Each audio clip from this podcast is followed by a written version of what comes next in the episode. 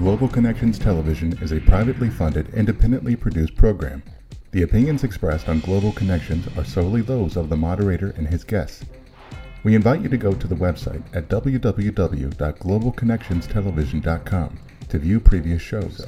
Global Connections is provided at no cost to help people in the U.S. and worldwide better understand how international issues impact our lives. Welcome to today's Global Connections program. I'm Bill Miller. Today, we're going to take a look at a very interesting and a very important program in the UN system called Education Cannot Wait. My guest today is an expert on this topic. Ms. Yasmina Sherif is the director of the Education Cannot Wait program. Yasmina Sherif, welcome to today's Global Connections program. Thank you very much. I'm happy to be back again.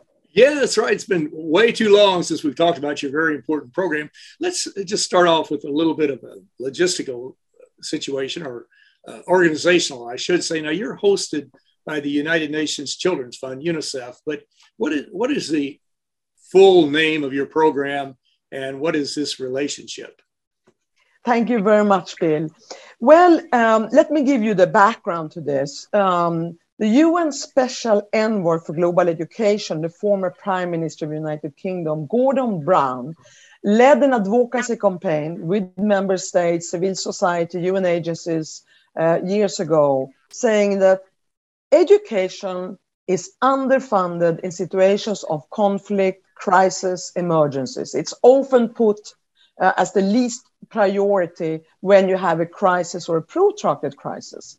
So he led that campaign, and at the World Humanitarian Summit in 2016, uh, he, together with the United Nations member states, civil society, uh, and UN agencies, established the, the uh, Education Cannot Wait. And we became operational 2017. We are hosted by UNICEF, but we are, and our right name is the United Nations Global Fund, Fund we run many programs or invest in. Fund for education in emergencies and protracted crisis. We serve the whole UN system. We work very closely with civil society and host governments. And we are there for every child and youth, uh, together with our colleagues in the UN and civil society and host governments, whose education has been disrupted because of armed conflict, climate induced disasters, as refugees.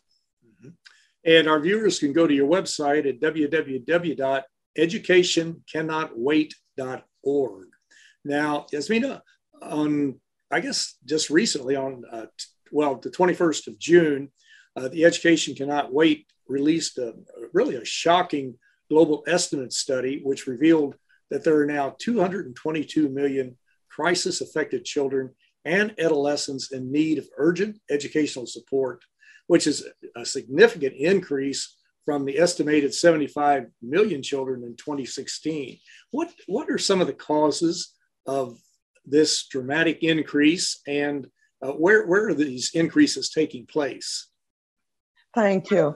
Um, first of all, um, we have used a very, um, uh, I would say, scrupulous methodology to reach this number um, and disaggregated data and absolutely top-notch research uh, that exists globally and had the report validated by UN agencies and NGOs who are part of an expert group or reference group on education emergencies. So uh, there has been a different methodology and validation of the number. But what are the causes for such drastic growth? Well, one is that we have armed conflicts that continuously are protracted. Uh, and we include all children and youth who are in, con- in armed conflicts. And just recently, we have uh, Ukraine. We also see escalation of existing protracted conflicts. So we are not reducing wars, uh, there are more of them today. Second, uh, we are today facing historically the highest record number of forcibly displaced in the world. And that entails refugees. We have not seen such flow of refugees since World War II and internally displaced. within the, the borders of a country. Three, there, of course, COVID 19 as a pandemic had a huge impact, especially on children in um, already very conflict or crisis affected countries. So that has also increased the number significantly. And climate induced disasters. They are growing by the year. And as a result, there is forcibly forced displacement and also destruction of societies, including their schools and ability to access education. And then the financing of this. If financing was low for education in emergencies and crises even before, the financing has not grown in, in a proportionally right. We have more financing for education, but not in proportion to the, the, the exponentially fast growing number of children and youth affected. So the financing has not kept up to pace with the disasters and the crisis and the number of children and youth um, uh, falling uh, the furthest behind, not accessing a quality education. And very frightening also. It, it really, though, it points out that the United Nations agencies, so many of them are on the ground, even in dealing with these crises, such as horrible conflict in Ukraine, in Syria, in other parts of the world. Areas that have been afflicted by, as you mentioned, climate change, and we're going to see more and more of that in the future. Climate change is going to be really forcing people out of their homelands by, by hundreds of thousands or millions in the not too distant future if, if we continue on the same trajectory. But could you highlight a couple of the initiatives that the Education Cannot Wait program has taken to address this horrific situation and to help these children to get a proper education? First, let me say, well, let me first give you the examples and then um, add a few other achievements so far. Um, we have invested, and the way we operate is that we have taken the, the Secretary General's, Antonio Guterres, reform program and uh, uh, our uh, common agenda, which focuses on working together through joint programs. And that's become our modus operandi. Uh, whether we do an emergency response or a multi-year humanitarian development investment over a period of three to four years. We have made such investments in around 43 crisis, conflict, refugee, climate-induced disasters affected countries around the globe. Uh, from Colombia, Ecuador, and Peru, to Afghanistan, to the Rohingyas in Bangladesh, to South, um, South Sudan, uh, Sudan, across the Sahel and Sub-Saharan Africa, Syria, Lebanon, across the Middle East. These are the most affected countries. In Uganda, uh, there was during the hostilities uh, a few years ago in um, southern Sudan, 1.3 million refugees arrived in Uganda and of those 50% were school-age children and youth.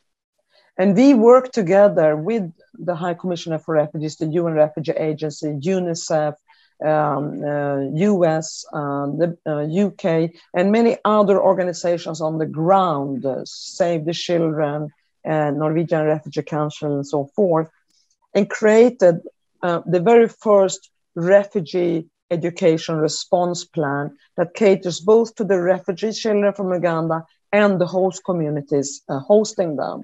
And that's been a huge success. The Ministry of Education of Uganda considers this one of the most, the biggest success stories in how we provide education in emergencies and protracted crisis to refugees. And that continues as of to this day.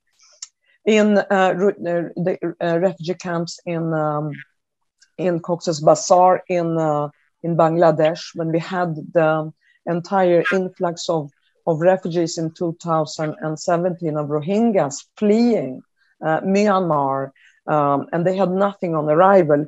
Um, we worked with the different UN agencies and civil society, and with the permission, of course, of the government of Bangladesh, and set up non-formal education in the camps because sadly and wrongly, they are not attending public schools, um, the Rohingyas in Bangladesh, and the conditions are not conducive for their return to Myanmar. So in the meantime, you still have to have non-formal education not to fall behind.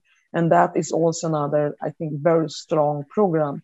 I would say that across the board, as our annual report, which is about to release uh, next month, shows, uh, we will have reached um, um, by then, when the report is released, I would say in a, in a month or six weeks, I think we re- reached about 8 million, or maybe even more, 9 million children and youth with a holistic, child centered, full quality education uh, through our humanitarian development investments.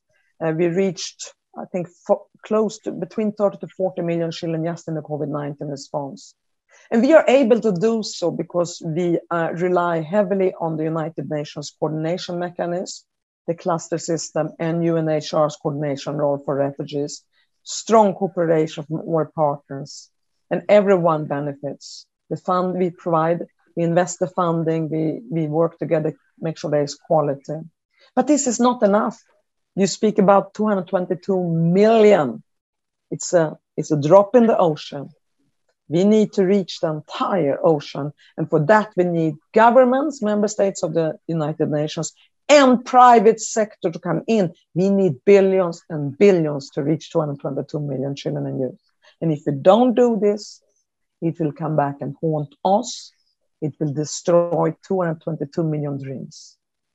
It certainly will, and it's so important to do that. And it's something that we're going to be talking about in just a minute as to how people can get involved. But uh, you mentioned a minute ago the UNHCR, UN uh, Refugee Agency. And when I think back 15, 20 years ago, they were assisting like 10 million refugees. This year, I just read they're assisting over 100 million refugees, mm-hmm. which is just such a dramatic increase.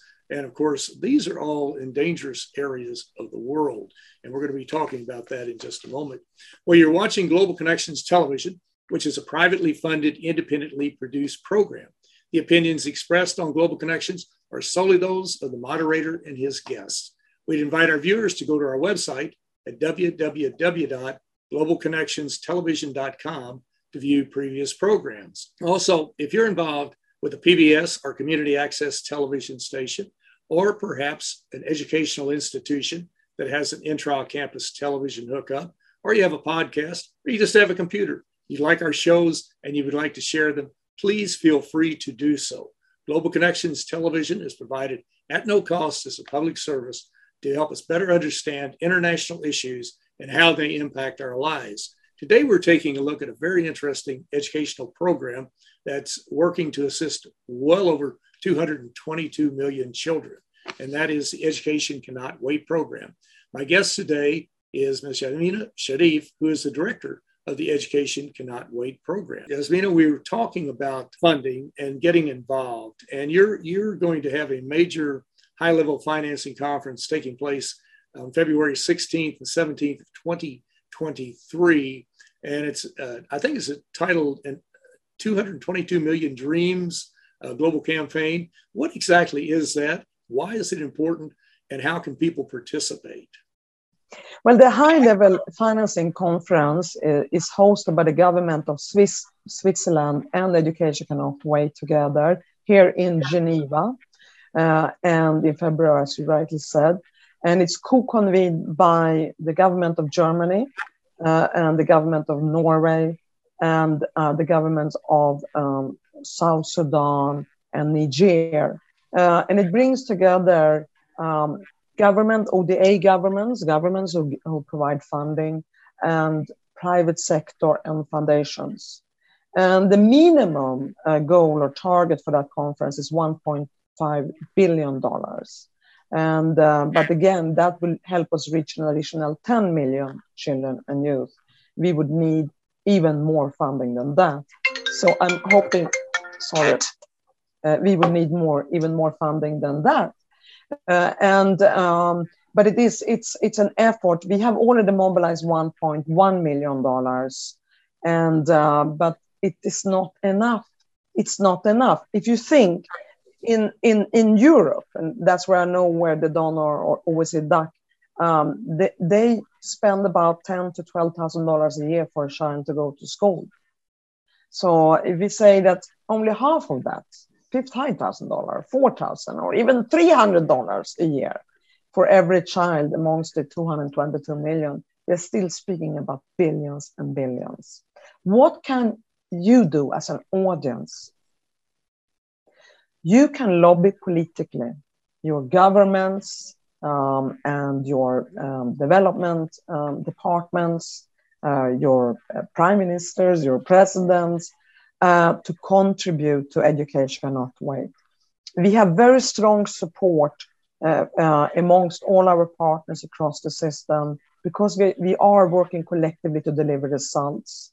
The UN Secretary General, the Deputy Secretary General, uh, they're all standing very strongly behind us. And if I quote the UN Secretary General Antonio Guterres, stated yesterday, we need governments, businesses, foundations, and individuals to support the vital work of education cannot wait. Help us place education within reach of every child everywhere. Help us keep 22 million dreams alive. So lobbying political support for financial investments in education cannot wait global fund. And then we will invest this in joint programs by our UN and civil society partners in these countries to deliver quality education to children and youth together with communities and host governments. And again, our viewers can go to your website to get more information at www.educationcannotwait.org. You're, you're operating in some very dangerous areas of the world. You're operating in some tragic areas. I'm sure you hear so many sad stories every day as to how families have been disrupted, how they were forced out, whatever the case might be. What is it uh, that inspires you? Are you inspired by the children, by their parents, by the partners you have? Uh, what, what is it that motivates you to really feel that we're going to move forward in combating this problem? Well, first of all, I'm a, I'm a human rights lawyer by training. So for me to realize human rights is what inspires my entire life and all my life. And education sits at the heart of all human rights and at the heart of all sustainable development goals if you really want to make sure that there's no gender equality in this world, make sure that girls don't get an education because that's how you chop off their arms. You, you make them absolutely disempowered.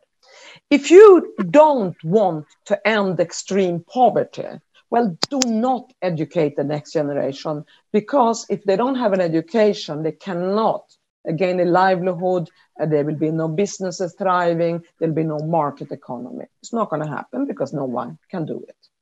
Uh, if you want to make sure that wars continue, don't educate the next generation, keep them ignorant. Education is the key that unlocks all human rights. It unlocks all sustainable development goals and eventually stability, peace, and justice. It is at the heart of all that we want to achieve. So I feel so passionately, excuse me, so passionately that if we all could shift our priority towards education of those left furthest behind, we can change the world. And let me say this what inspires me. When I go there to the border of Somalia and meet young adolescent girls in, in Ethiopia who are internally displaced or refugees. And I see them stand up and speak with a resilience and a strength, saying, I want to be educated. I want to go out and make a difference in my community, in my country, in the world, where I meet a Venezuelan refugee child in Colombia. And she says, My dream is to be a lawyer. Why do you want to be a lawyer? I want to fight for people's rights. Or I meet another refugee sitting in Lebanon as a Syrian refugee, and she says, I want to be a nurse or a doctor. Or another refugee or displaced says, I want to be a teacher. And I say, why? I want to help others to become strong. I want to help people who are suffering because they have suffered so much. They have developed an enormous empathy resilience, the school of life for them. And now the formal schooling, put that together. and you have a new generation of 222 million children and youth that can finally turn the tide and make the world a better place and fix all the problems we generations before us have created. They are the ones that will change the world. And we need assistance. We certainly do, especially, well, there's so many areas, but climate change comes to mind automatically. Well, I was thinking back when we were talking about this, and of course, we're you're talking about providing educational opportunities, and and I was thinking of the uh, 17 Sustainable Development Goals that were adopted by the UN General Assembly in 2015, and they run from 2016 to 2030, and of course, they're to eradicate poverty, to eliminate hunger, to provide quality education. I would imagine, how do you factor in those other 16? Obviously, one directly impacts you, but they all do indirectly. How do you factor them in as you're planning your activities and reaching out to extend an opportunity to help children learn? Well, it's important because all the sustainable development goals are interrelated. You know, everything in life is interrelated. You know, Leonardo da Vinci once said, you know, learn to connect the dots to see the whole, the whole picture of things, uh, paraphrasing now. But it's about connecting dots. And, and that's what I, I have stressed that if we unlock education, then we can ensure that the other goals are being achieved. Now, this does not mean that you focus exclusively on education per se. Education is so much bigger. Education entails health. When a child or a youth in the Sahel goes to school, there'll be a school nurse. There will be nutritious meals, school feeding. Uh, there will be um, mental and psychosocial services. So you see the link to combating extreme poverty or hunger, to the link to health. And then if you if you make an effort, like we do at Education Cannot Wait, have at least 60% of girls in all our investment, you're also taking affirmative action to address gender inequalities. And of course, it also entails the curriculum and removing barriers for girls. They're all interrelated. And an education that is funded well, and that's why resources are required, will provide the, the, the, the proficiency, learning outcomes in literacy, in math, social emotional learning, psychosocial services, school feeding, um, um, art, um, protection, so that you don't get caught into armed militia groups or terror groups, uh, or you don't get become exposed to trafficking or early child marriages or unwanted pregnancies. So it entails so many dimensions. The, the formal learning, the uh, psychosocial support and mental health because many or most of them are traumatized, the protection from, from all the, the, the dangers around them, uh, and, and gives them and end the school feeding and so forth. So, and then you work in partnerships, which is a very important sustainable development goal, which we do through what we call the new way of working. We have a joint program. Maybe there are UNICEF is there, World Food Program, refugee Agency, Save the Children, Plan International, uh, maybe two or three or four or five national um, civil society. We have one program looking at all aspects working together. That's partnership. Um, so you can't uh, realize um, education without always including holistic approach with all cross-sectoral, all other sustainable development goals. But you cannot realize other sustainable development goals if you don't have education at the center. That is a perfect way to wrap it up because they are all interrelated, extremely important. And I know funding is a major problem. In the last 10 seconds we have, what is another major problem that you'll be confronting?